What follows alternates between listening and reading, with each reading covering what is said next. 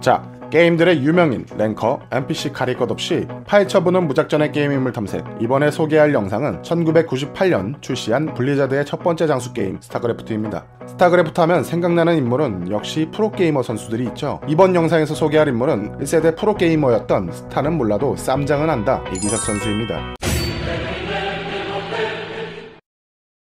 사실 90년도 후반엔 우리나라 한국엔 프로게이머라는 직업이 많이 생소했습니다. 스타크래프트가 뜨기 전까지 말이죠. 한국의 스타크래프트의 열기는 다른 나라보다는 늦었습니다.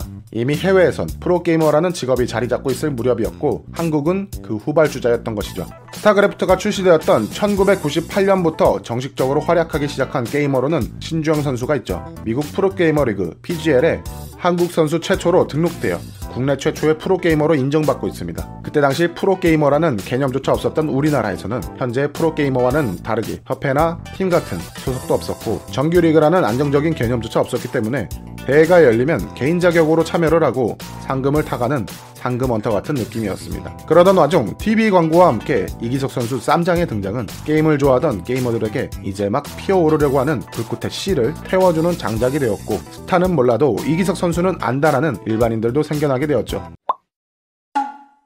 이기석 선수의 아이디는 쌈장, 주종족은 오리지널 시절엔 테란, 브루드워가 나오고는 프로토스로 바꿨으며 한때는 랜덤으로 활동하기도 했다가 프로게이머 은퇴 전에는 다시 테란으로 돌아왔습니다. 하지만 이기석 선수가 세계 최고의 선수라고 불리긴 어려웠죠. 그때 당시 스타크래프트의 밸런스도 문제가 있었지만 아직 종족 간의 싸움이나 컨트롤 그리고 지금은 우리에게 잘 알려져 있는 전략 같은 것들이 없었고 보통 물량전 같은 경우로 끝나던 경기가 많았습니다. 쌈장 이기석 선수는 게이머들에게도 인기가 있었지만 게임을 잘 모르는 일반인들도 기억하기 쉬웠는데 그 이유는 바로 코넷 광고의 임팩트가 컸었고 99 스타크래프트 세계 챔피언 이기석 코넷 아이디 쌈장. 인터넷은 코넷으로 접속하라 코넷으로 접속하라.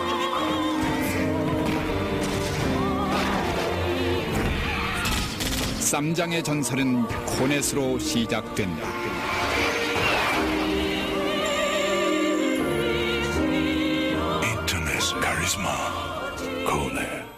이기석 선수는 당대 최고 TV 토크쇼였던 김혜수의 플러스 유에도 출연하고 이때 이미 이기석 선수는 청소년들에게 우상이고 프로게이머는 청소년들에게 유망직종으로 자리 잡았습니다. 그렇게 이기석 선수는 공중파에 자주 출연을 하게 되며 일반인들에게 친숙해져 있을 때 CF 광고 외에도 이기석 선수를 주연으로 한 프로게이머 소재의 영화가 만들어진다는 소식도 전해지곤 했지만 다행히도 기획 단계에서 엎어졌다고 합니다. 프로게이머가 영화까지 가기엔 흑역사를 제조할 수도 있었겠죠. 이기석 선수는 당시 국내 최고의 대회였던 KPGL을 2회 연속 우승하고 세계 최고 대회였던 블리자드 래더 토너먼트를 우승하면서 더욱더 유명세를 박차게 되었습니다. 전설적인 임요환 선수의 꿈을 키워준 선수가 이기석 선수라고 인터넷 방송에서 언급된 적도 있습니다. 아마추어 시절엔 임요환 선수는 1999년 당시 동갑인 이기석 선수를 보면서 나도 저렇게 됐으면 좋겠다 라고 동경하며 게임을 시작했다고 했습니다. 이기석 선수는 프로게이머로 전성기를 달릴 때부터 ITV 열전 게임 챔프에서 매일매일 해설을 하면서 해설과 게이머를 겸직하고 있었고 광고 촬영 및 사인회 같은 부대 행사를 많이 다녔습니다. 그때 당시 사이버리아라는 PC방의 프랜차이즈 모델을 했고 PC방이 오픈할 때마다 사인회를 열고 팬들과의 게임 경기를 해주곤 했습니다.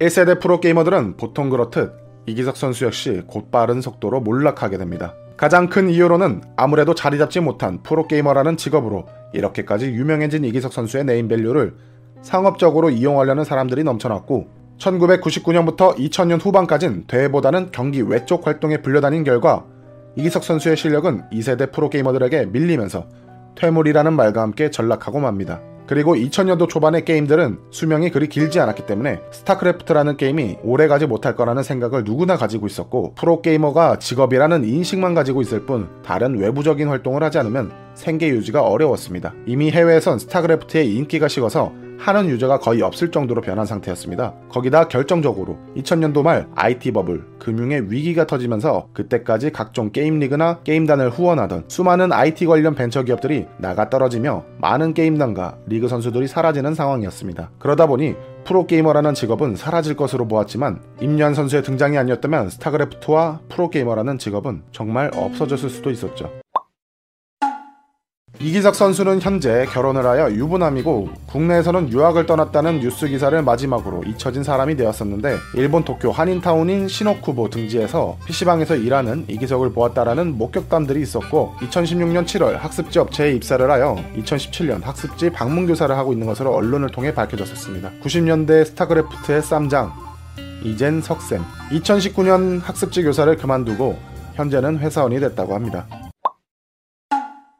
그럼 게임 인물 탐색 무작전이었습니다. 다음 인물 탐색에서 뵙도록 하죠. 감사합니다.